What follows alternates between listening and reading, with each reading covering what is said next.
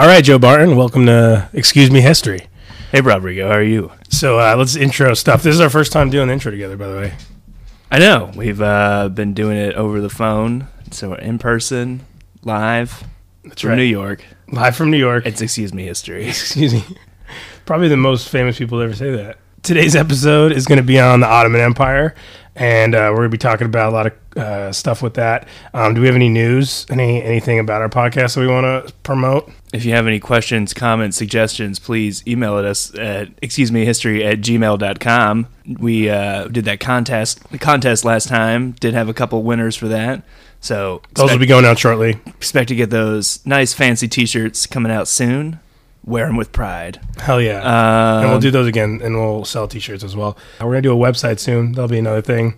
Uh, and if you haven't like already liked and subscribed to the podcast, you need to do that. Just It yeah, takes zero time. Also, give us a nice little five-star rating yeah. on whatever podcast app you use, and that helps us out. I was talking to some people, some friends that I work with, and they were like, I already have a podcast I listen to. And it's like, okay, uh, how, how many of those podcasts do you know the guy? You should. And you're you're allowed to listen to more than one. There could be a time where we're rationed podcasts, but it seems for now, whenever you want, as many as you want, and why not listen to somebody you know? But anyways, yeah, so we're going to get into this. Uh, we're talking about Ottoman Empire.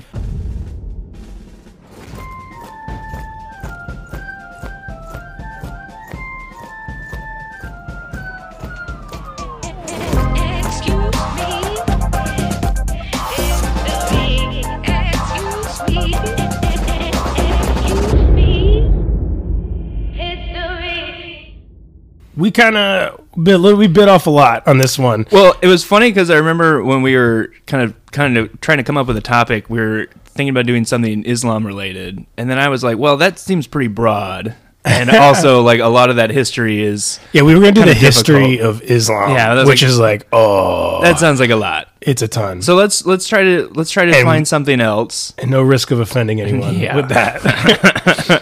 People don't take uh, offense to that very often. But no, we thought, all right, let's do something Islam related, um, but something a little more specific. Well, we want to learn about the Isl- Isl- uh, the Muslim world, the Muslim world, and I thought a great way to get into that was Ottoman history, because I think so much of the, the spread of Islam and uh, Islam at its most uh, powerful, at least uh, compared to the uh, Western European powers, is during the Ottoman Empire.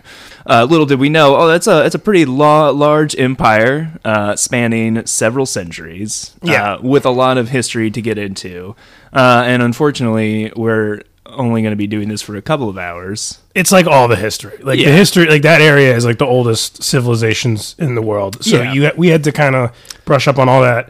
Yeah, uh, and, and, and and there are so many little tangents you can go down. And I think that uh, we're going to try to st- stay on topic as much as possible. Also, quick reminder: this isn't for your thesis, by the way. Uh, if yes. you have any issues with something we said we got wrong, just send us an email and we'll try to correct it. Please, yes, please uh, don't cite us in your, your thesis paper. Uh, we very quickly read these books and did put, took very poor notes. And uh, if you guys are if some of you are wondering, because I know some people from New Jersey listen to this, Ottoman Empire, that's not a store where they sell furniture. Oh god, uh, I was hoping we could avoid making that joke. Oh, too late. Well, we got it out of the way early. I, the, the other day, there was a the History Channel, their Facebook page, posted something about the Ottoman Empire, and it was like, why did the Ottoman Empire decline? And there were twenty, twenty people commented, well, their feet were up all the time. It should have been, why did the Ottoman Empire recline? Heyo. Hey. Wow. Um, Lazy boy. Like, yeah, like, so uh, books books are really boring. I don't know if you noticed that, but, like, I've been reading these books, and I'm just like, ugh. These some are, of them are better than others. Some of them are better than others, but I like uh, I like a lot of pictures. I like a lot of I like a little narrative in there. But some of them are just like here's what here's facts. And, and then like, this uh, guy came along, and then he did this thing, yeah. and then he died. Yep. And then his son, who had the exact same name as him, came along. Spin me a yarn, old British man, before you write this book. Come on. Also, I, I, one thing I did have a trouble. I mean, I, I always do have kind of trouble whenever we re- when whenever I read history that's about non-English people or n- people who have non-English names, because I have trouble keeping track of the names. Oh, God, yeah. Uh, they all have like the same five names. It's like they picked... Uh, which does make it easier. It does make it easier, yeah. But it's just like, okay, which which Suleiman am I talking about now? Which That's why we're never, we're never covering Russia. That's oh, God. um, but no, but this was, it was interesting. I definitely We definitely learned a lot doing this, but we're we're going to cover... So that's why you listen to this podcast, all right? You listen to it not because cause you, cause you like, oh, you know what? I don't like... really want to read a bunch of boring books, but I'd like to not look stupid at a party where uh, you know, I'm talking to some Turkish girl and she's got some baklava and she wants to know if I have some, and then she asks me who was the last sultan of the Ottoman Empire, and I you just gotta you, you just you gotta be able to whip that out. Yeah, you gotta be able to. You, you whip never that know out. that. You never know when uh, that's gonna come up. And yeah, you, this is a good way to just broaden your horizons. You don't need to know everything about the Ottoman Empire. I mean, people who study the Ottoman Empire probably don't know everything about the Ottoman Empire. Uh, but no, we're gonna we're mostly gonna focus on. On the, the early years of the Ottoman Empire, kind of the rise and its golden age, and then we'll cover a little bit of, about the uh, the fall of the Ottoman Empire, how it came to be, and what happened to it. All right, so where where are we going to start? Uh, let's start where uh, who are the who are the Ottomans? Who are the Ottomans? Well, let's talk about the land too. Where we're because that's the first thing that I had to do. When I was thinking, like, to read about this, uh, yeah, I, I asked, I asked uh, Duffy, uh, my fiance, I was like, "What do you know about the Ottoman Empire?" She's like, "They're in Constantinople, right? They, they have something to do with that." And I'm like, "Yeah, basically." Yeah, like it, it's crazy how uh, little we care. Uh, like we should, like I care now more because I've put in that time, but like how little we care about uh, not Western uh, history. Oh yeah. Well, it's it's it's so hard just to care about your own history, yeah. And like you have to like now I have to care about people like living across the world. It's, oh yeah. It's it's hard. Definitely, definitely want to know this stuff. Let's let's uh, broaden our, we're broadening horizons. Right? Why do you Why do you want to know it, Joe? Why I, I do have this weird feeling that I have I have to know as much as I can before I die. Ooh, that's like a weird feeling. I mean, th- this is some like existential stuff. But you trying uh, to conquer uh, a library? Yeah, basically. It's... I mean, there there's like sometimes I, like I have like this huge stack of books at my house, and I'm like, oh my God, I'm never gonna be able to read all of this. I only have so many years left. The reason I like reading about this stuff, and it is like super depressing. Like I actually uh, have a lot. Like it's because it's like uh, we make the same mistakes over and over again because uh, we're doing a repeat history channel, and uh, we make the same uh, and like and just people like how like I don't know. You just see a lot of the same stuff, and you also see like some beautiful stuff that we're all like very similar in a lot of ways, sure. uh, and uh, we keep doing.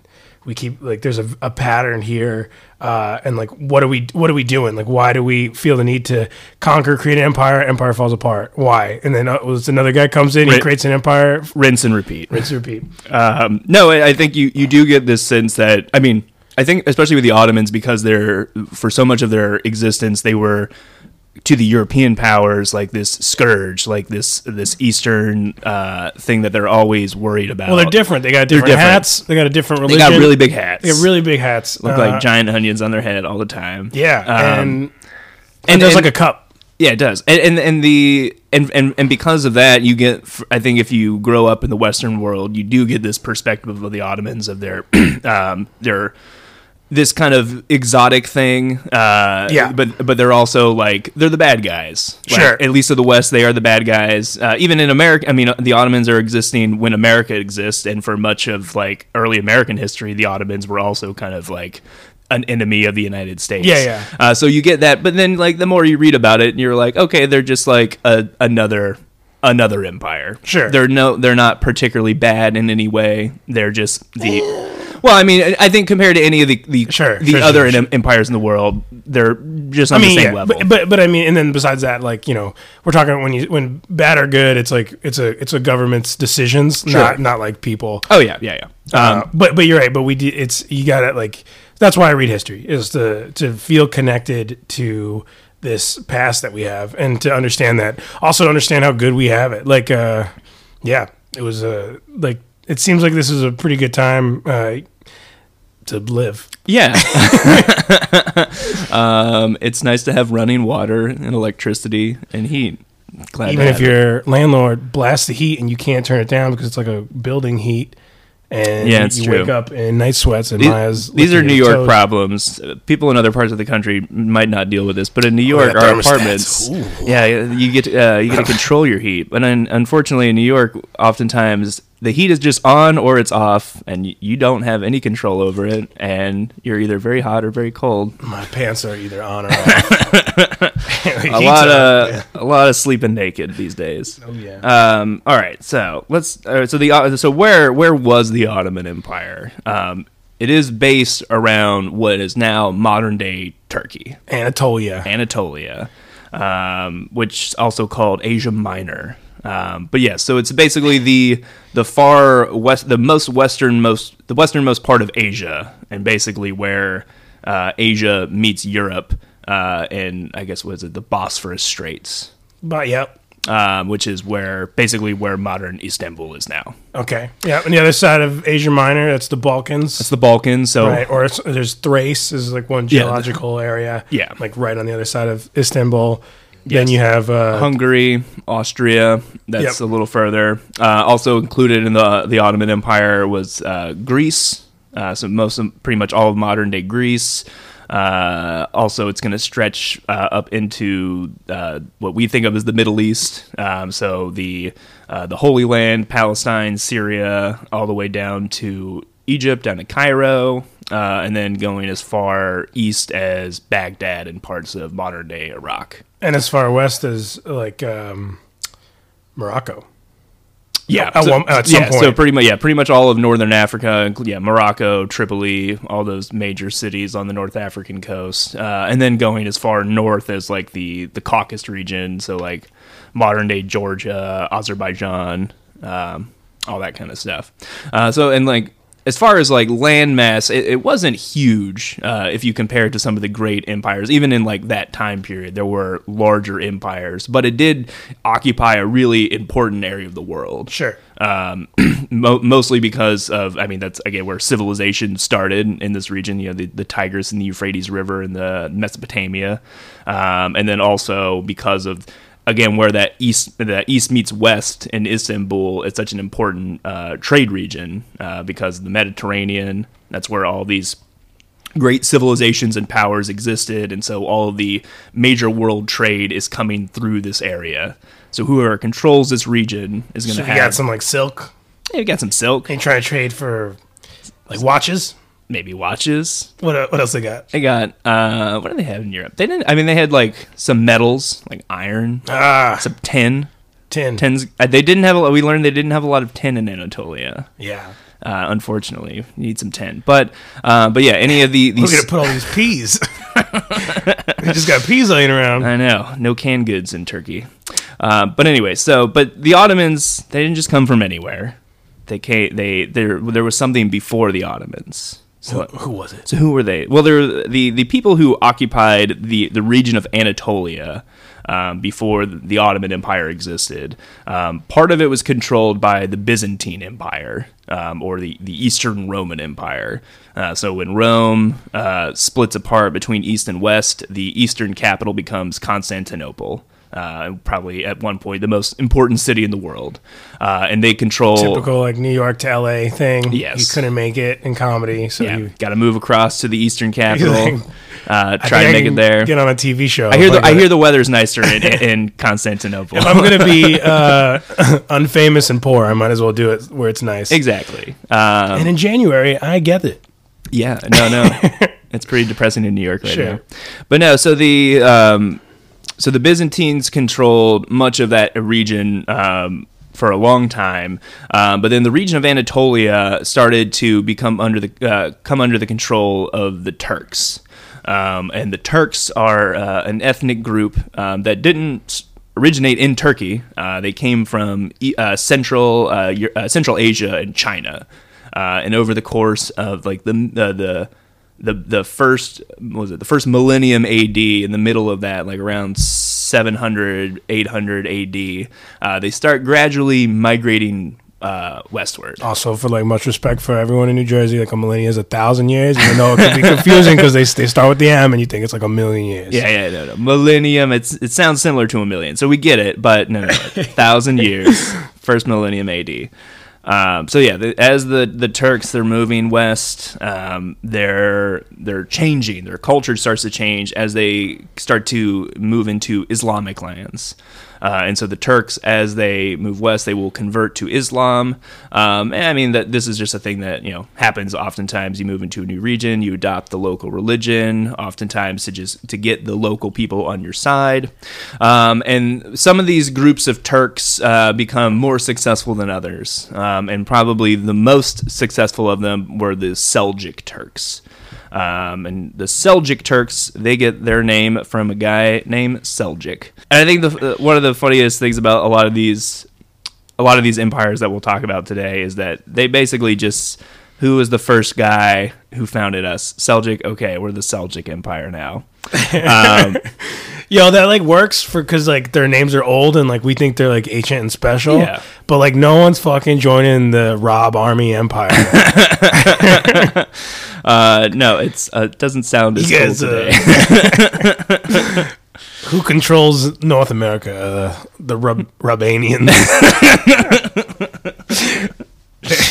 Seated at his throne in Perth Amboy, New Jersey.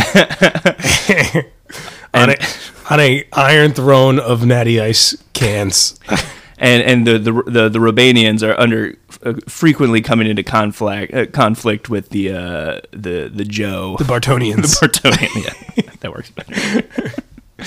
Um, is that from the south or from, from the north? Where'd you go? Well, we, we started in the south and we gradually migrated north. Oh, you're trying to encircle us. Yeah, right. yeah, yeah. All right. So we we let have it, we let have it ambi- be war then. We have ambitious plans. Ambitious.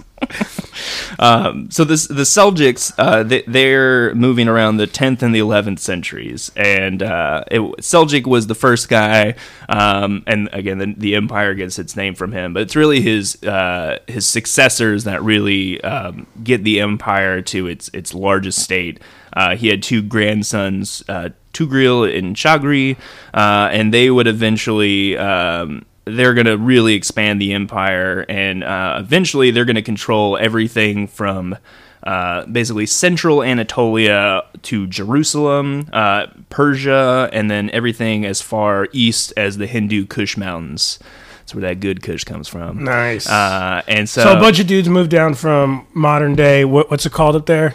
What region was it? It was like Central Asia, China, East okay. or Western China. So they moved down, converted to Muslim or to Islam. Yeah, and then they started. They conquered from Anatolia over to the to India, essentially. Yeah, so a very large empire, and again, kind of what we now think of as like the modern Middle East. Most of that, um, and they're going to rule. Uh, they they they won a major battle over the Byzantines uh, in ten seventy-one, and that gave them control over Anatolia. Um, and after that point, they're going to form you know, the, what we think of as the Seljuk Empire. Uh, but as the Seljuk Empire uh, grows... Yes, as we all think on our daily thought of the Seljuk Empire. Yes, right? As we all know. Every day I wake up and I think, oh, that Seljuk Empire. so they, But the Seljuk Empire at its greatest uh, will start to break apart... Um, And what basically it just grows too large, and so it'll be based out of a couple of different um, major regions. Um, and the Anatolian branch will become known as the uh, the Sultanate of Rum, uh, Rum getting its name uh, the, the the Turkish name for Rome. Um, and that's a, that's a common theme that we'll talk a lot about is that uh, the the Turks, even though they are Muslim, they're Islamified, they still they they they think of themselves as the successors to the Roman Empire. Mm-hmm. Um, and a, a couple of guys in particular will, will really um, draw heavily upon that kind of lineage. Uh, but they always think of themselves as both being Islamic, but also like we're the next great empire in the tradition of Rome, of course. or uh, the or Alexander the Great. um, so the so the Sel- the uh, Seljuk Rum uh, will exist uh, for uh, a few hundred years. But basically, what happens is. Um, the the Turks, uh, as they become very successful, uh, it starts to uh, bother the, the European powers. Uh, especially when they take uh, the Holy Land, because uh, Jerusalem had been under uh, Christian control for uh, several centuries. And so when they take uh, Jerusalem, it starts to worry the the Christians. And they're going to declare the First Crusade, uh, I think it was ten ninety-five. And then the as a result of the Crusades, uh, it basically destroys uh, most of what had been the Seljuk Empire. Uh, gradually, in the First and the Second Crusade, Um, these European crusaders uh, are going to start taking over the region and breaking it apart, uh, and then eventually uh, the the uh, Seljuk Turks uh, in Anatolia, they managed to escape most of the Crusades. They did, weren't the main target, um, but they're going to be uh, eventually wiped out uh, in twelve, uh, twelve seventy uh, by another great empire, the Mongols. Hell yeah. Uh, so the Mongols, under Genghis Khan, had begun expanding in the thirteenth century, uh, and by um, what is it, uh, twelve seventy? Uh, they're going. Uh, that was like their greatest extent, but they will. Uh, they did well. They did pretty well. They uh, it's still the largest contiguous empire in world history. Um, is but, there a larger uncontiguous one? Yeah. Who's the lo- uncontiguous one? British. Wow, sun never sets, baby. Oh damn. Um, got them boats. I got a lot of boats. Naval power, baby. That's all something right. that comes into uh, Ottoman history later on. Uh, but anyway, so the uh, the Mongols defeat the the Seljuk Turks, and what they're going to do is they're going to uh, divide up the region of um, Anatolia. Uh, so before it had been under the control of one sultan, uh, and now they're going to break up the different parts of Anatolia into uh, what they call beyliks, uh, or an, um, kind of a more common term is an emirate. Uh, and each uh, emirate will be led by a bey or a chief. Um, and that's going to be kind of the the system of governance uh, in Anatolia until the Ottomans will start to uh, It's like when you call a girl bey. Uh, yeah. You want her to run your emirate. Yeah, that's right. Okay. So... The da, da, da, da, da. And uh, one of them is uh, one of these beyliks is Rum, uh, and so Rum will always kind of uh, remain a, an important part of uh, in the Ottoman Empire later on. Um, all right, skip a little ahead. Uh, so by the twelve fifties, uh, this is a, a little a couple years after the Mongols um, have defeated uh, the Seljuk Turks. Um, in the late twelve fifties, probably around the year twelve fifty-eight, we're not really sure, uh, but there was a guy who was born, uh, a guy born in a little town in Anatolia, uh, and his name was Osman. Was that, uh, did we have a joke prep for this one? Nope. I was hoping you might. uh, Osman, uh, what's the deal with that? He's pretty awesome. I'll oh, tell you that much right now. Wow. All right. Well, that's that's uh, that's it for today, I think. Let's wrap it up. No, but so Osman, um, he he is the Ottoman Empire. His name is not Ottoman. Ottoman is the uh, the uh, Westernized, Europeanized name for Osman. Um, it, but Osman is essentially where the Ottoman Empire derives from, uh, and who he who was he? Uh, he was just a regular old guy born in Anatolia, probably in like the western or like northwestern part of Anatolia, pretty close to where the Byzantine Byzantine Empire. And they're was. living in the field. They're living up on the the plateau. The there. plateau, the steppe. Yeah, they're riding um, horses. They're chewing tobacco. Right. They got that. They got that skull in their lip. They got uh, instead of the, I mean they, they got the instead of cowboy hats, they just got those giant turbans. Yeah, giant turban, man. Yep. That'll, like, that'll protect you from the sun. Um, they used to wrangle. They were they were wranglers, but yeah, basically the, the people of Anatolia, they were uh, pastoral herders. Um, sometimes they did farm, but for the most part, they were um, semi-nomadic. They moved around, and primarily they were sheep herders. Hmm. Uh, damn sheep herders! Yeah, you know why you don't like sheep herders? Why? Because the sheep, they eat the grass down to the root. And so then all the other animals can't eat the grass. God damn. That's fucking I, sheep herders. So every man. time I see a sheep, I kick them right in the face. That's uh, the first thing you should do. um, anyway, so Osman, he's born sometime twelve fifties. And he's not really an important person. Like, he's not... Uh, he was not born into royalty, but probably his father was some sort of um, local tribal chief of some sort. Uh, and then when his father dies sometime in the twelve eighties, uh, he will inherit some land, uh, maybe some horses, uh, and he will then gradually begin to expand. Uh, and we don't really know much about the early Ottoman history because uh, they weren't writing about it. Uh, which is unfortunate, and most of what we know about the very early Ottomans is kind of based on myth. Yeah, they used uh, to walk around, and if you were trying to write about it, they would slap the book in your hand, be like, "Get up, nerd! Fucking pussy over here is trying to write shit. We, we conquering bitches. Finish that baklava. We about to round up these horses." You like baklava? Oh, I love baklava. It's good. I used to not like it when I was a kid, but I've grown to like it. What don't you like about it? Is it all the delicious flavor and each? forty layers of thin honey paper or whatever too, it there is. was too many layers too many layers yeah, it freaks me out. uh, no I like it now. All meshes. Well, when my hometown, there was a really big Greek population, and so there was a lot of baklava around. sounds sounds horrible, Joe. It was a rough life. Fun fact, so my hometown, uh there was a large Greek population that moved there, and then they all opened up pancake houses. Uh, so it's a direct competition with the Waffle House revolutions. Yeah, yeah. So there's a lot of. I mean, it, it's very much like the Turks and the Byzantines. You got the waffles, uh, waffle, uh, the waffle Ottomans, yeah, and, and the and Byzantine. Wa- and the Waffle House is like, listen, like we make you a sheet of carbohydrates that has structure and uh, formations for your syrup, and these fucking savages over there with their pancakes just syrup let, going everywhere. Let butter slide where it will. It where it will. Unacceptable. And that uh, that's why uh, we lost a lot of men that day. Not just that day. Not that. Um, so anyways, Osman, he uh, some his father dies sometime around twelve eighty, and he's going to uh, start taking control over the region. Uh, and basically, you know, in this time period, uh, the if you can uh, get people under your control, if you can convince them, hey, join me. You know, like kind of like we talked about in the Jamestown episode, like join my group. I can offer you protection. I can y'all want to be food. In a village or empire, bro? Hey, we we we, we build an empire here. You want to get on the ground floor? Yeah, you guys walking around wearing different color T-shirts. I got T-shirts of the same color. We can all wear them. Everybody we got, will know who we, we are. We'll be a team. We'll be the Osmans, and then we can start hating people around us, and then take their money, justify that kind mm-hmm. of. Sounds good to me. All right, I'm in. So uh, send me your email. I'll send over the deets.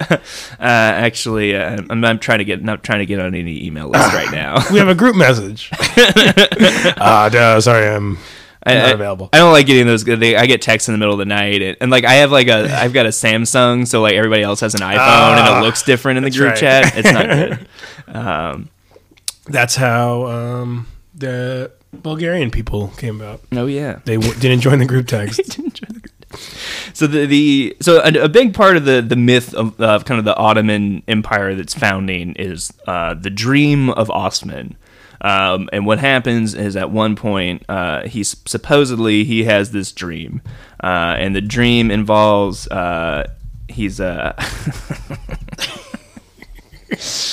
Uh, uh, Any- I'm Joe Barton. No, I'm reading off a script that Rob is actively editing right now and I just throwing keep, me off. I keep writing "I'm Joe Barton?" question mark in the. I was wondering why that kept popping up. I don't remember writing that. So, anyways, he has a dream. I have a dream that one day uh, we're going to control all the lands: Asia, Europe, Africa, mountains, the Caucasus, the Atlases. I'm Joe Barton. The Taurus Mountains, the I don't even know what these mountains are. The Haemus Mountains. Haemus. We're gonna have them. We're gonna have the Tigris, the Euphrates, the Danube, the Nile. Those are all the big ones. Those are the big ones. Not the Mississippi though. They didn't dream that big. The mighty. I saw some horrible things up in those mountains. They were Haemus. Heyo. Uh, and then he's got there's cities filled with pyramids and towers and minarets. We don't know what minarets are yet, but one day there's gonna be minarets. um, and.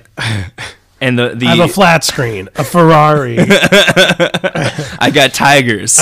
Why do I, I just tigers? Say, I just say, "Hey Alexa," and then I order paper towels. I don't know. This just it sounds pretty great. Maybe one day this is gonna happen. Um. Uh, so anyway, So the uh, the Muslim call to prayer could be heard in the city of Constantinople, uh, the ultimate prize, because still Constantinople in this time period is like the, the jewel of uh, the world, where East meets West. And so uh, he goes to this holy man. Uh, I wrote his name. The He was a, a Sufi holy man named Sheikh Edebali, and he tells him about this dream. And then this guy is like, oh, that sounds pretty great. You, I think you're destined for great things. You can marry my daughter. Uh, and so he marries this, this guy's daughter. Uh, and then it's like when uh, if I ever have a daughter, mm-hmm. it's like, uh, may, may I have your permission to marry? And you're like, eh. let's hear them dreams, boy. I need. I want to know that one day you're going to rule over a large empire. And if he's got weak ass dreams, if he's like, you know, like I just want to, like a maybe I'll control like a small local region. Yeah. mm, you got you, you got to dream bigger than that, man. Or you're like, sometimes I dream that my hands are clocks, and it's like, see, see, you're, this, not, you're not fit. So this guy, he's one of those guys who he really thinks his daughter's like a, a queen. She's a princess, and so she really deserves as, as a good father should. He does. She deserves uh, a sultan, as it were. Um, and so whether or not this dream really happened, probably did not. But this is def- part of the, the founding myth of Ottoman history. And it, and partially it, like it, it will go on to explain everything that comes afterwards, because this is basically what happens. They're going to control all the regions that he they describe in this dream.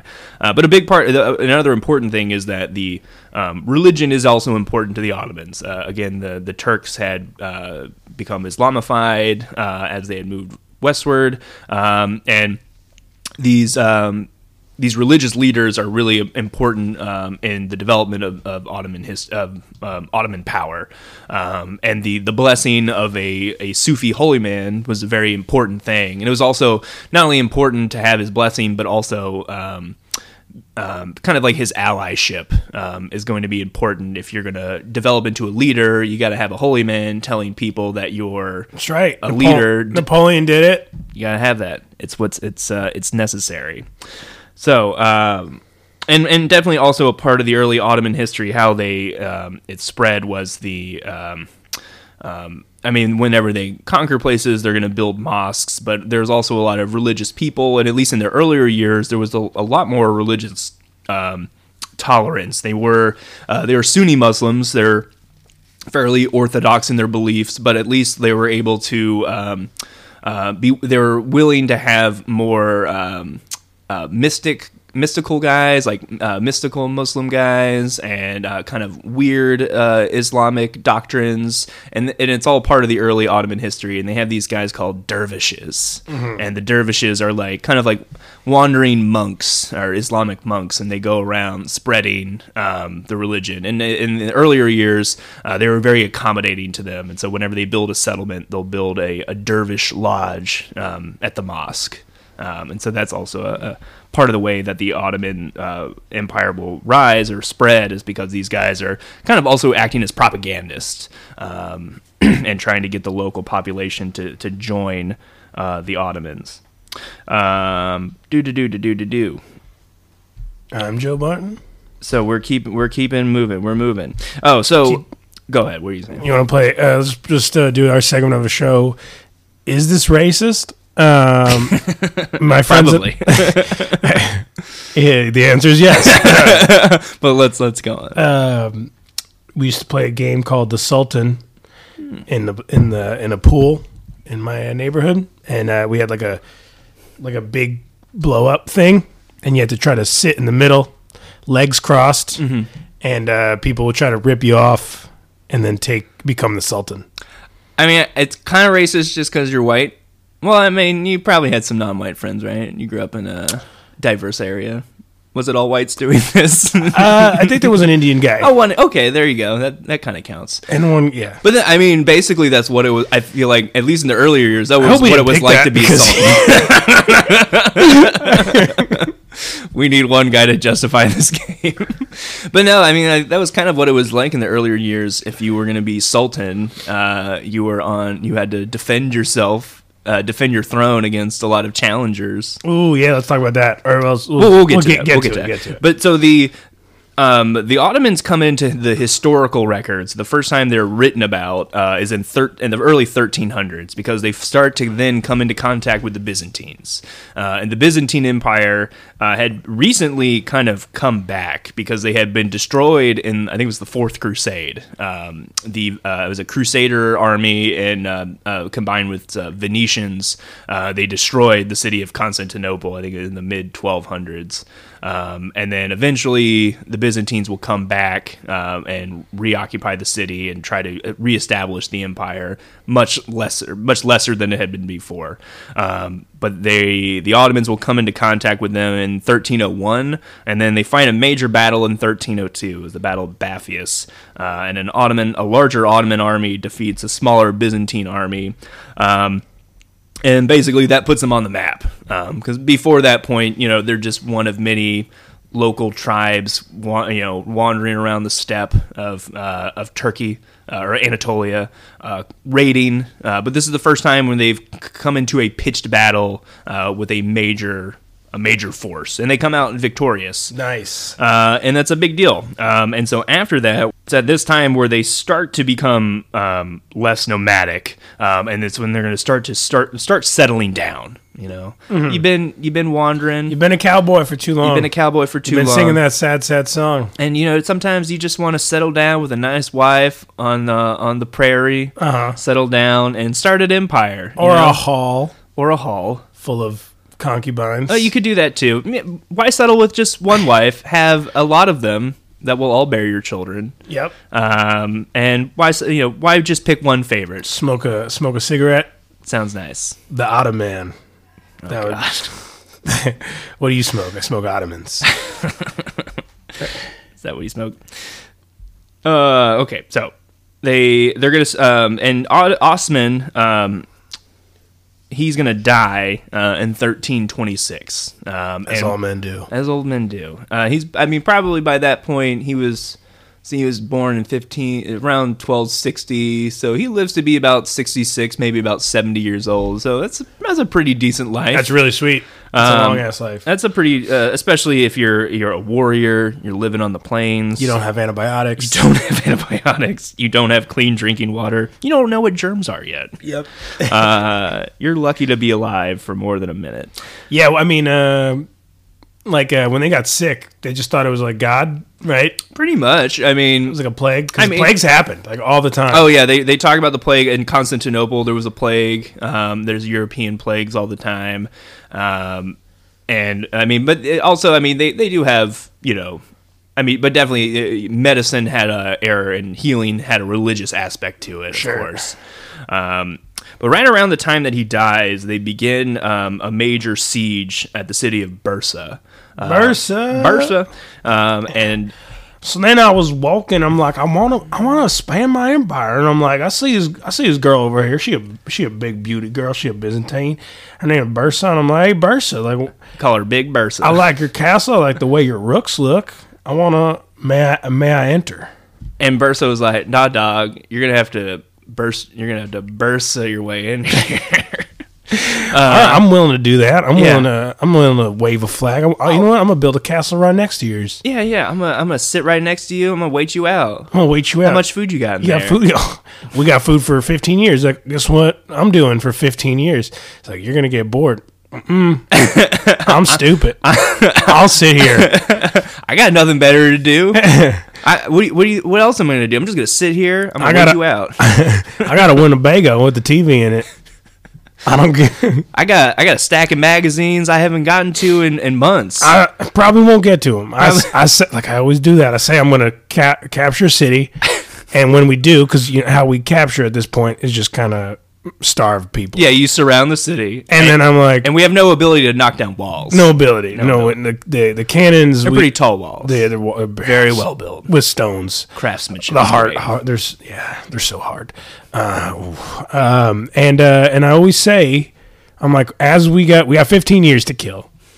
I'm gonna get to them magazines. I'm gonna get to the magazines. And you know what happens every goddamn time? You Joe. don't. You don't get to them. You never get to. You goddamn. You never do. You never do. And then in thirteen twenty, you've been besieging Bursa for five years at this damn uh, point, haven't got to any of the magazines, and finally the city falls. um, and you're like, son of a bitch. Next time, next, next time. time.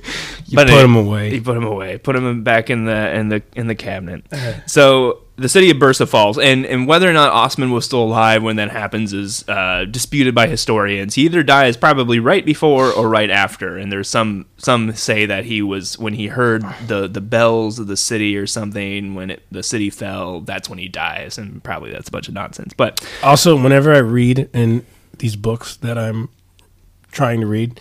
Uh, so, something that says uh, it's disputed by historians. Mm-hmm. I imagine the most nerd pathetic fight, yeah. like just two people throwing uh, ink at each other. Yeah, I mean it's a it's it's a couple guys in glasses and tweed jackets uh-huh. uh, m- arguing minor points. Well, in, the, in this account from the Byzantine Constantine uh, Pelagius, he says... That's third-party information. You can't validate it. That was written one hundred years after the fact. It's not a primary document. Uh, that's exactly what historians know. um, so anyway, so he dies. He's going to be succeeded by his son, Orhan. Um, and succession in the early Ottoman His Empire, son is Puerto Rican? Probably. Orhan. Orhan. Venga. You see this castle? It's uh, it's yours now. Thanks, Dad. Can't, can't uh, I see how I see how this Joe, you're not willing to do a racist Puerto Rican accent with me. You, you, you draw the line there. I'm just gonna leave you hanging out to dry. Uh, you're gonna sh- let me Shane Gillis on this podcast, but not fuck. All right, all right. Okay, continue. Please continue. Hopefully, everyone ignored that part. No, the. So he's going to go about fulfilling his father's dream. Um, also, one thing to note is uh, to talk a little bit about succession for the Ottomans and, the, and Turks in general. So um, the way succession works, um, it's there's no real law. Um, so it's basically whoever one it's one of the sons of the leader when he dies. One of the, his sons will come into power. It's not necessarily the oldest. Oftentimes it was the oldest, or the oldest was often thought to be the person most likely to succeed. Um, but it was basically about whichever of his sons is the most powerful. Um, and that's kind of goes back to the more Eastern tradition and like the Eastern cultural part of the Turks. Um, so they do draw upon um, Islamic doctrine and law, but they're also and uh, drawing upon, you know, further Eastern, uh, kind of like Central Asian or Chinese um, ways of succession. And a lot of that is just kind of the um, whoever is the most powerful and takes control is uh, has basically God's will. You know, God uh, chose you, and if you are able to wipe out all of the rest of your brothers uh, and all other would-be challengers, you're the rightful leader. Well, that's what empires do, right? Basically, but there, at least, and, and you know, at least in some of the European powers, there was more of a, a legal system of okay, so there's the, the king or the whatever whatever uh, leader, and then the next person is going to be his oldest son, and then it goes down like that. Or sometimes there are um, some of the other European powers they had. Um, feudal systems where the feudal lords um, or and so in the Eastern and Central Europe, sometimes they're called diets, um, and they would choose the leader. They would vote upon whoever would be, and oftentimes it was um, it would go down family lines. But um, this is going to be a system where the person who is next, it's going to be in the same family, and from the Ottoman history, it is the same family that controls it from the time they start all the way until the time it collapses.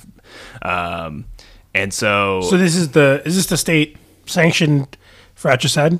Well, that will come into being later. But, okay, but, but this is kind of the, the origin of it. Yeah, so the the state sanctioned fratricide comes in uh, in the the mid fourteen hundreds. Um, but there have been other leaders before then. But basically, and even um, was um, Osman when he comes to power, it's often thought that he might have had a brother that he killed um, before he became yeah. the local chief.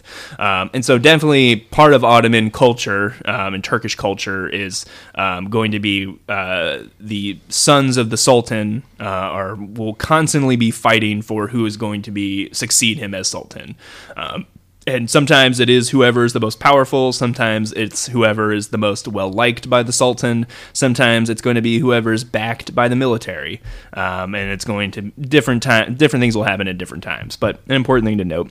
Um, so anyway, Orhan, he's going to continue to expand. Uh, he takes the city of uh, Insik in thirteen thirty-one, uh, the city of Nicom- uh, Nicomedia, or Izmit, in thirteen thirty-seven. Nicomedia.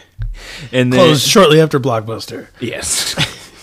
And they uh, these sieges, again, they last years because the, the Ottomans, they're a um, their their army is based on cavalry, um, so they don't really have siege warfare. They don't have siege towers. They don't have cannons. They can't knock down city walls. So these sieges, you're just starving out whoever's inside. Uh, and so when the time by the time they conquer these cities, usually most of the inhabitants are dead. Mm-hmm. Um, and they're eating rats and all that fun stuff. Oh. Love to eat, love eating some rats. That's when you. He, that's that's when you know you've hit rock bottom. You start eating rats. Yeah, I mean, like, uh, get to tunneling. I don't know. Like, get it. Well, that that was a, a, one of the one of the sieges they do. I think it's the siege of Constantinople. They they tried to tunnel under the city walls, and then the uh, the Byzantines uh, dig counter mines. So they actually are fighting underneath under the ground, trying to break into the city and trying to break out. Oh, yeah, it happens. Fun stuff. um. All right, where are we? So he's they're expanding. They they capture a couple other cities, um, and they're going. Uh, let's see. The, the, the, yeah, this is really when they um they start to transition from nomadic raiders into a sedentary army, uh, where they when they conquer a city, they will settle and repopulate it. So they're not just making raids. Uh, they're they're here to stay. Um, and so as they do, um, they're they're really starting. What city is this again? Well, the last one they did was Izmit, uh, but they got Bursa, Iznik, and Izmit, um, and then they're going to start to. Re- um, uh, Orhan is the first person to actually meet with the Byzantine emperor, um, and so kind of that's like a recognition of his power. Ooh, yeah, he's willing to sit down with this guy. Um, anyway, so the yeah the the basically. The the Emperor Andronicus, he's hoping to like maintain what little power they have left in the region. So he's trying to negotiate with this guy. He's like, hey, you know, I'm going to recognize your power. You know, you are now, you know, officially like you're your own Beylik. Um, but please stop taking my fucking cities. uh, yeah, because I mean, the, the Byzantine Empire uh, really in this point is they're in con- almost continual decline. Sure. And they're trying to just maintain uh, what little power they had left at that point. Mm-hmm. Um, and so uh, Andronicus dies, uh, and then eventually the Byzantine Empire will Uh, get into civil war, um, and then the the Ottomans will kind of take advantage of that. In fact, um, uh, trying to kind of get involved in Byzantine politics, Orhan married uh, one of the uh, the daughters uh, of the Byzantine Empire uh, Empire. Um, and even and in this time period, though the they are Muslims, they are willing to marry Um, Christians or uh, people of other religions, and uh, purely for political reasons. Um, it's very it's rare that it happens the reverse of that. Usually, it's. Mo- I mean, they were so like the Ottomans were uh, nomadic for a while. They were nomadic, and uh, they believed in uh, like a Shia form of. No, Islam- they're they're Sunni. They're Sunni. Yeah. Uh, well, okay, so they believe, they're Sunni, but they believed in like a more less li- or more liberal uh, Islam because they couldn't go to mosques all the time because they didn't have them. Yeah. So that's what like that that's that's kind of like so they're like uh, liberalness is into like how strict to follow the rules is kind of built into their and also society. Par- partially because they're they're Turkish, and I think the the Turkish culture. Um, Turkish Islamic culture is fairly different than like Arab Islamic culture. Sure. Um, and they they do have some doctrinal doctrinal di- differences, the way they they uh, maybe on a few minor things, and then also ju- but just culturally their social life was uh, the life that the people living in Anatolia much different than people who were living um, in like the Arabian Peninsula. Oh, for sure. Yeah. Um, and so, but yeah, they're much, they're very willing to. Um, to intermarry with Christians for political reasons. Um, and uh, usually, but it's usually Muslims marrying Christian women and very rarely the opposite happening. Um, but they, but as they do this, um, you know, as they're expanding, you know, they, they are drawing upon um, Islamic um, ideas. Uh-oh, what was that? Maya, what's going on? Maya, we're podcasting. Can't can't bark during the podcast. Can't bark during the podcast. It's okay. It gives me a minute to look at my notes. Yeah. Um, she's not for uh, Islamic Christian marriage. Ooh, she she's uh she's kind of kind of racist. Actually, she she is a German. She is German, uh, but which is actually very tolerant. We'll get the to Germans it. Don't hate the Turks. They don't hate the Turks. They are willing to work with them. Um, yeah, so they they are willing to marry Christians. Um.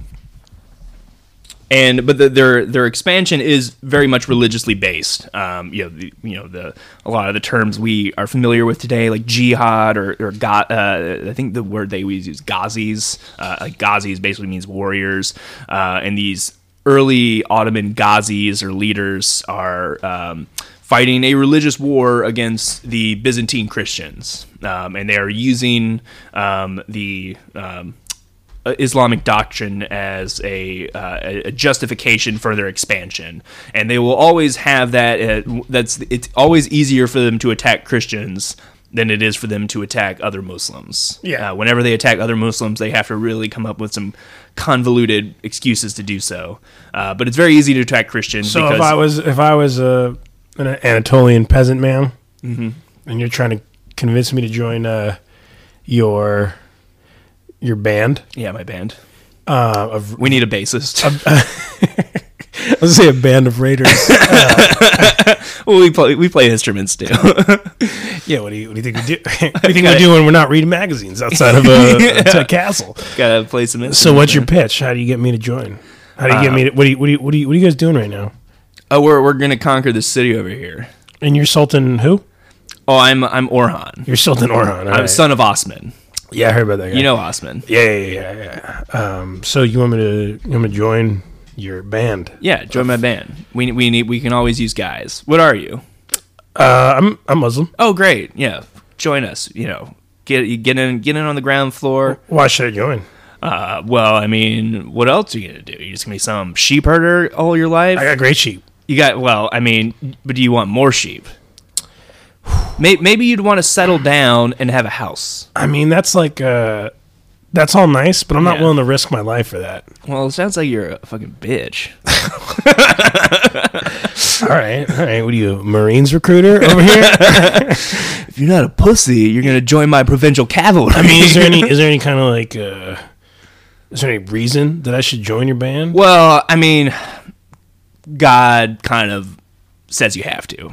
Like if you're a good, you say you're a Muslim, and I assume you're Somewhere. a good Muslim. You're, you're a good Muslim, right? So I'm not. So I'm not gonna live in paradise if I don't do it. Yeah, I mean, if you don't come out and conquer uh, infidels and subject them, um, and, and do it in the name of God. Shit. Um, All right. Yeah, you're probably going to hell. All right. You want those virgins, right? Those virgins. All right. Those pretty good virgins I'm talking about. No, I just. All right. All right. Yeah. Get my get my get my get my saber, no. as, as you do, as you do, uh, and that's how it happened. And my hat, I got a real big hat.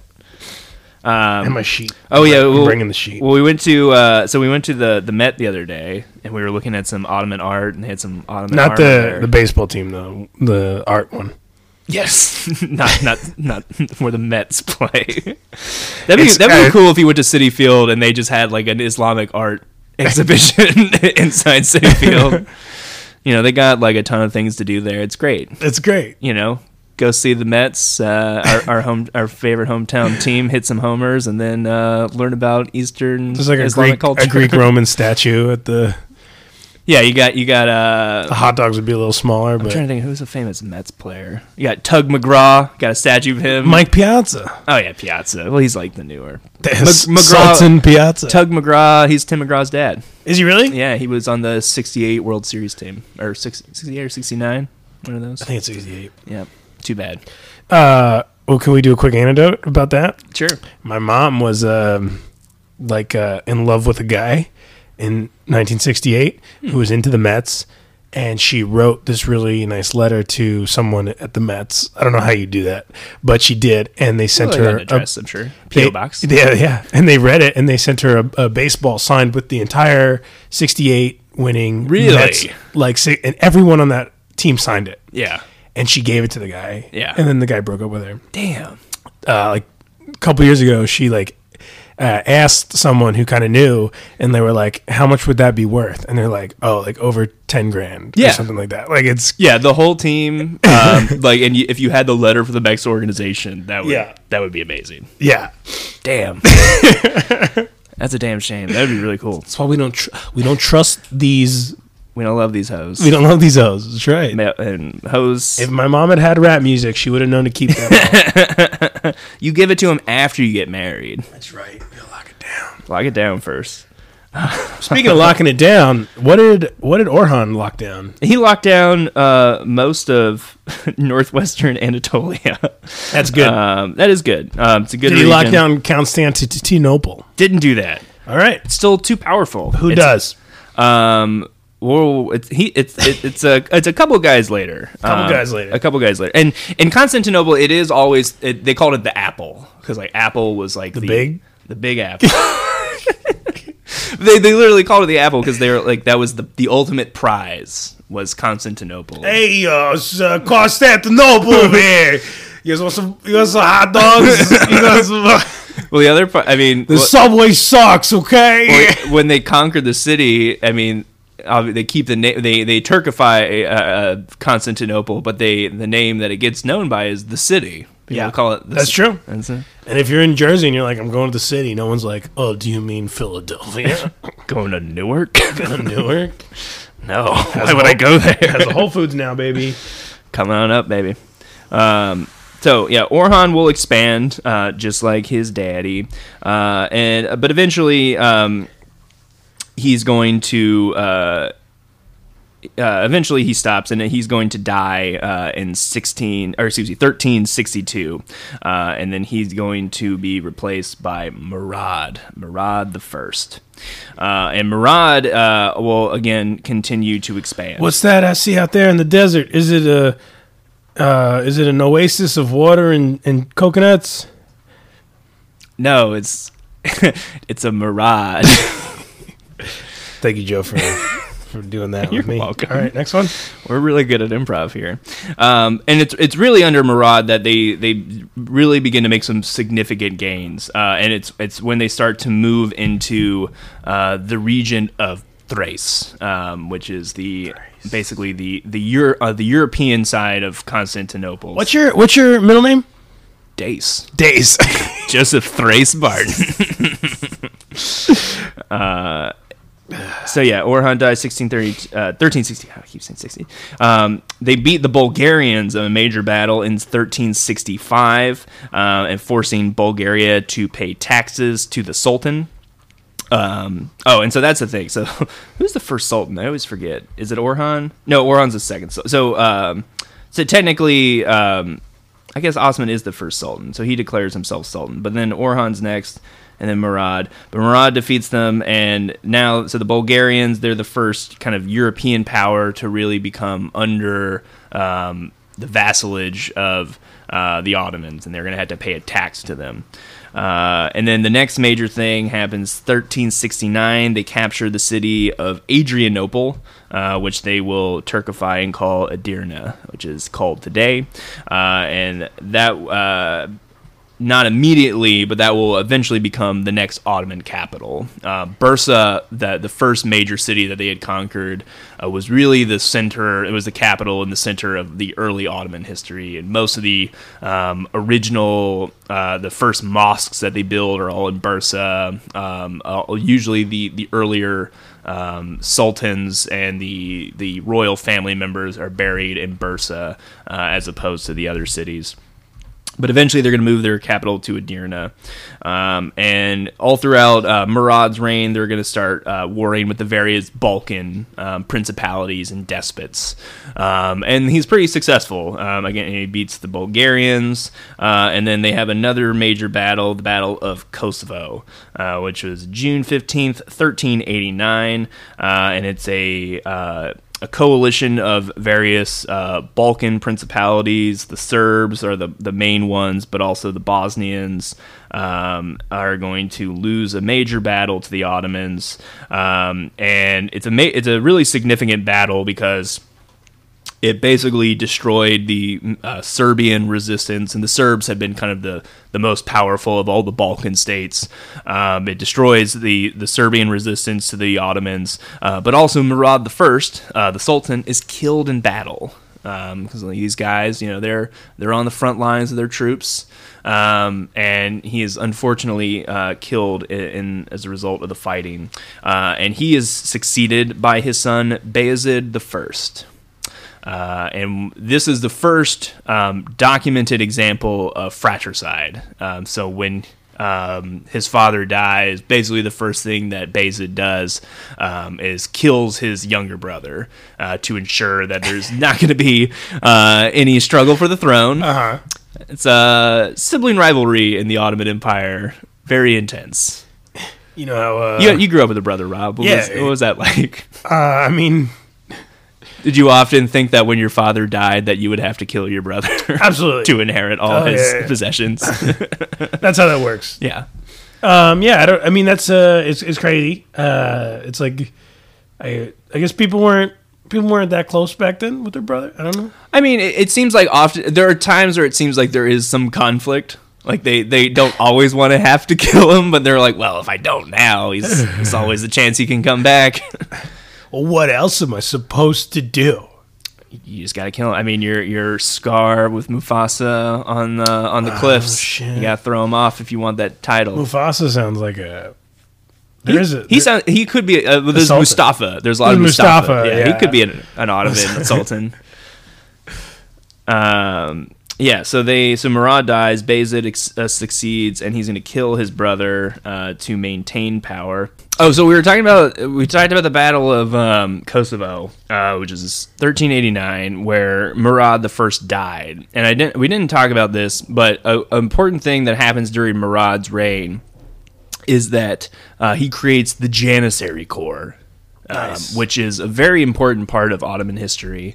Um, the Janissaries were originally basically the the the Sultan's bodyguard, um, and they were the first um, kind of iteration of the Janissary Corps, as they were recruited um, from uh, captured um, Christian soldiers um, or Christian uh, people they uh, Christian slaves that they had bought, and they were brought in to uh, again basically serve as the king or the Sultan's bodyguard, and they were chosen. Spe- they chose them specifically. People who were not Muslims and not Turks um, to serve as their bodyguard, because again, uh, anytime uh, the, anytime there's a sultan, uh, there's always going to be people who want to be the sultan, and the other his other brothers or other people, or other Ottomans are always vying for power, and so they thought if the people protecting him should be removed from that. Um, they shouldn't be people who had any kind of allegiances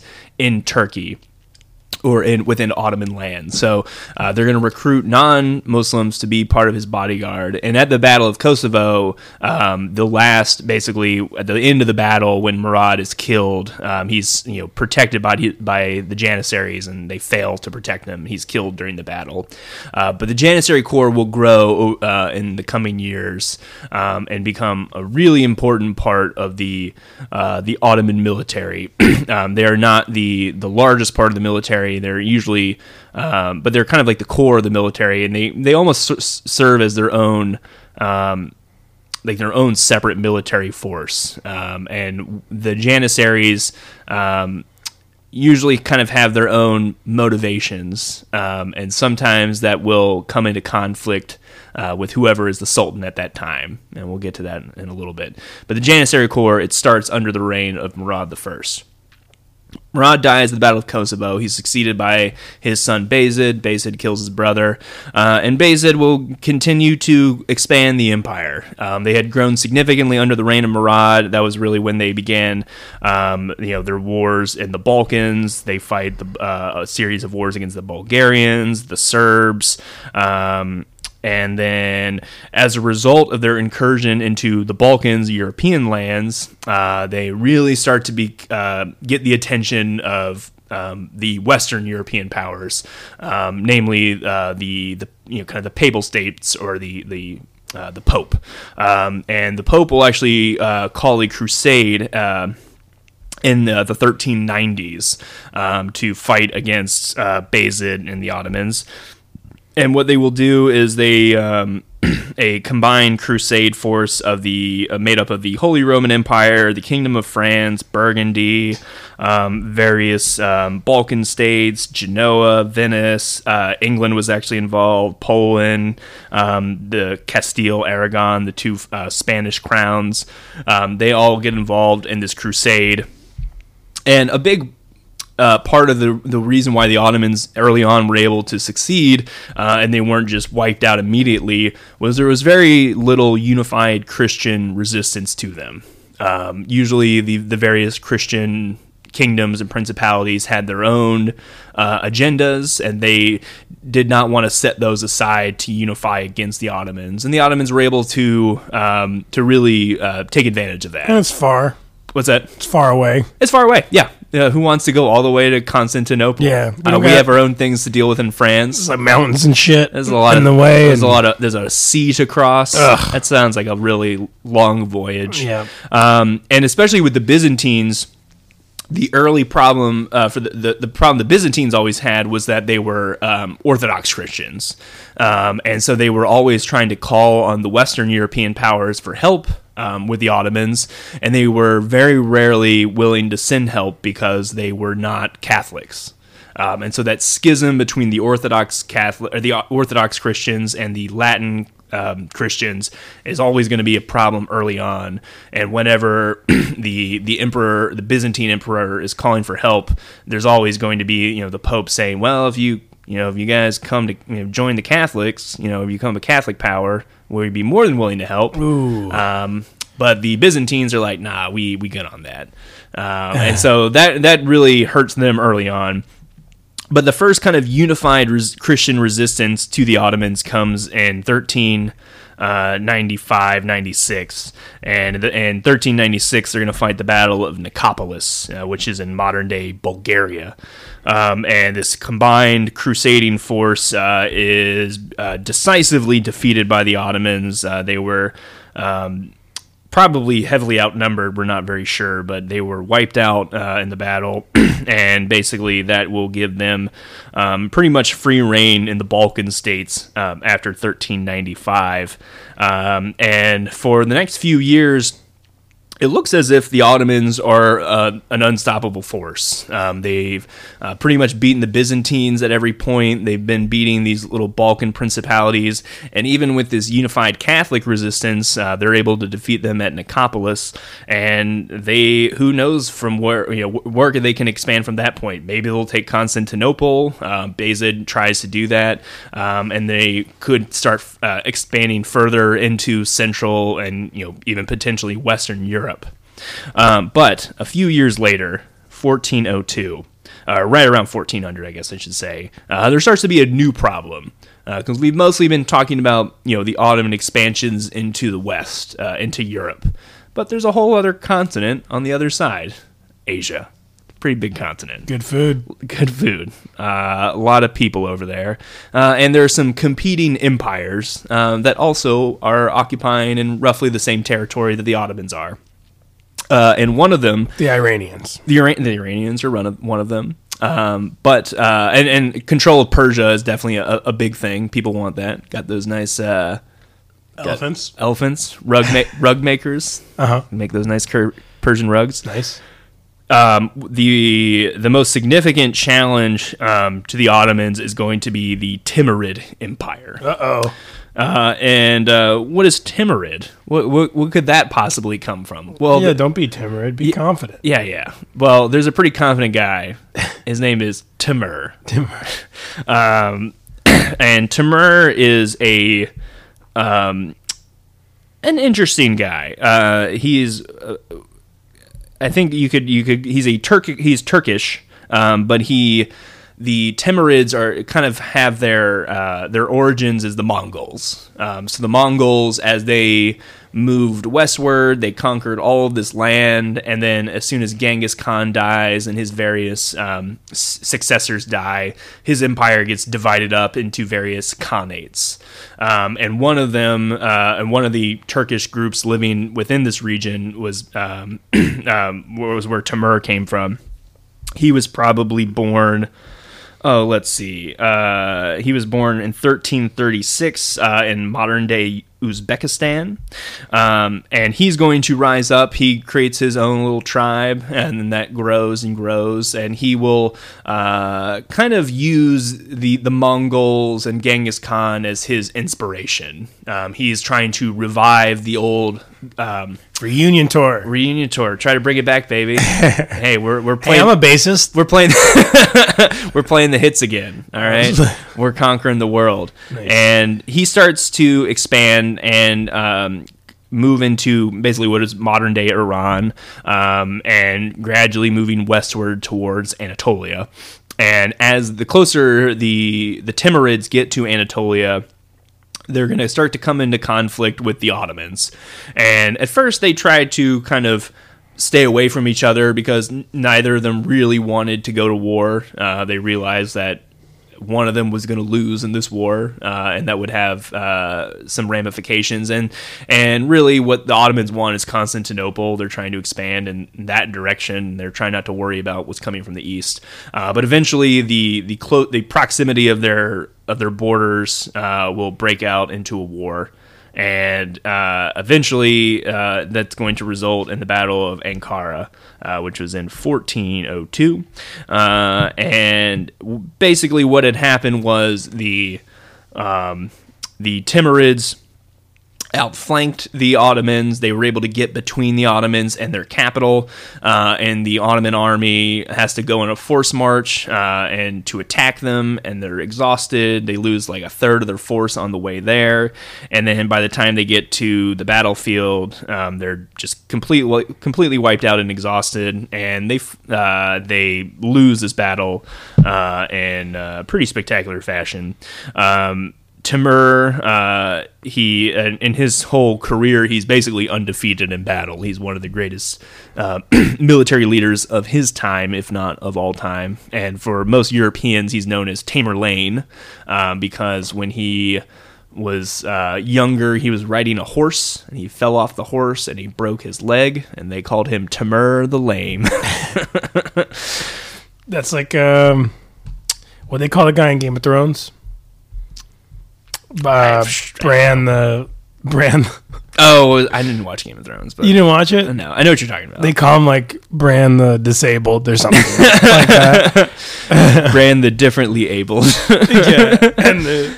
Uh, but no, that was basically like he had a bad leg, so they called him lame. And he's like, "Hey, man, I, uh, you know, I'm, I just defeated the Ottomans at the Battle of Ankara. You know, I'm, I'm undefeated in battle. I, I control this empire of you know thousands of square miles." And they're like. Yeah, whatever, Timur the Lame. Hey, guys, uh, can you stop calling me that? So anyways. God, I'm, like really, I'm like really serious, like calmer. I'm, I'm, I'm serious. I'm like Genghis Khan. I'm, like, I'm Genghis Khan reincarnated. I did. Actually, he lost battle. Like, I haven't lost shit. I haven't lost shit. I'm better. I'm better than Genghis Khan. I'm the the Dolphins in that one year. I'm seventy-two Dolphins. seventy-two baby. Dolphins. Undefeated, baby. Would you say I was a great football team, Joe Barton? I would, uh, as a Miami Dolphins fan. Greatest team of all time. Had the no-name defense. Who was uh, who was the quarterback that year? Um, well, interesting. So Bob Greasy was the quarterback, but he got injured during the season, and he got replaced by Earl Morrill. And Earl Morrill played most of the games up until the Super Bowl, and then Bob Greasy came back and played the Super Bowl game. But oh. We beat the Redskins. Super Bowl five, I think. What? Yeah, maybe four or five. Hmm? Are you talking about the Dolphins? Yeah. That was Super Bowl five? Yeah, when the seventy-two team. That was only the fifth Super Bowl. What about all the, like the leather helmets? So though that was the N F L championship game, which is different because the oh, the man. Modern N F L is a combination between the National Football League and the American Football League. Uh. And before, they were two separate leagues that played their own championship, and then they merged in like the late sixties, the Super Bowl one was the Packers versus the Chiefs, I think. And the the Packers the Packers won Super Bowls one and two. Super Bowl three, um, that was when the uh, Super Bowl three is when the Jets beat the Colts. So that was like the famous Joe Namath game where he was like, he guaranteed that they were going to beat the Colts. And you know who the Colts backup was? Who? Earl Morrill, future Dolphins quarterback.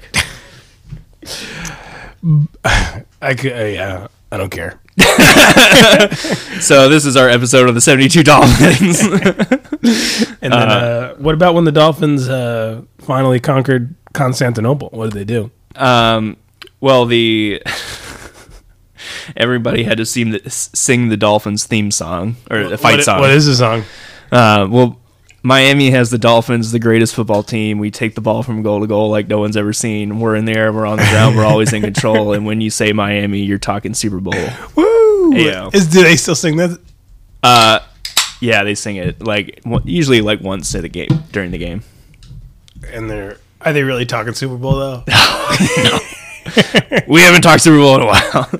We think about Super Bowl. We like dream. We have like a, uh-huh. an Osman like dream of nice. Super Bowl. Maybe one day the, uh, you know, the, the rivers of the Euphrates and the and the the Nile and um, the Lombardi Trophy will be in Dolphin hands again, but not for a while, I imagine. So, anyways, Timur he defeats the the Ottomans at the Battle of Ankara. Bayezid the First, he's captured during the battle. He's the first Ottoman uh, sultan to have been captured, and that's a pretty big deal. Uh, and so uh, he will, at, at some point, die in cap- uh, captivity. Uh, and that's going to, um, we're going to go into a period of Ottoman history called the Interregnum. Uh, and that is, uh, it's one of my favorite words, interregnum. It's a, it's and uh, my doctor checked my interregnum. It's not good. He told me, gotta eat less red I'm, meat. Yeah. He says I'm blocked up. Yeah, if, if you can't eat twenty-four hours in advance before you get your interregnum examined. Anyway, so, uh, basically the interregnum period, it's basically a civil war.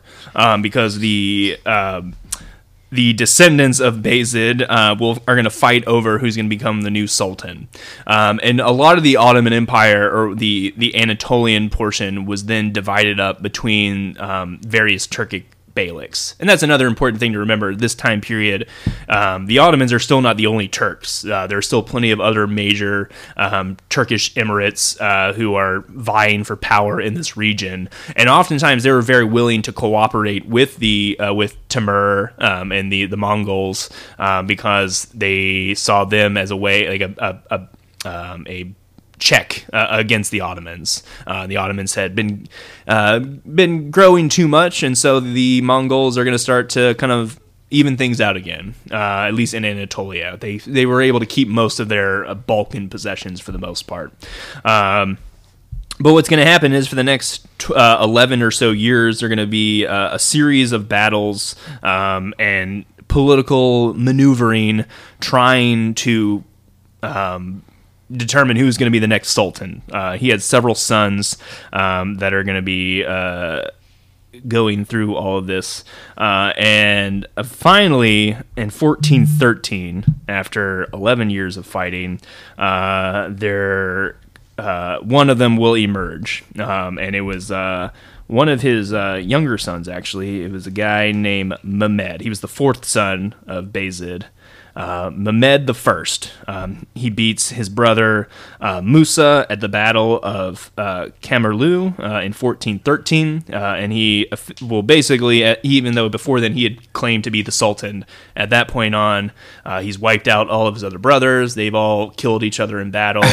Last man standing. Ooh. Uh, and that that's basically what the sultan is. It's like, of all the brothers, whoever's the last man standing. I, maybe that's why we called it sultan, the game, like in the pool.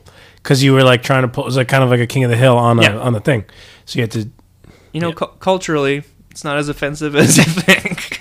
That's what they did, right? That's what fratricide means, right? Yeah. You, you hopped in a pool, yeah, yeah, and you tried to last person to. I, and I'm assuming that you drown the other guys, right? By drown means just splash water on their face, right? Yeah, yeah, just a little bit of water. Sim- simulated drowning. Simulated.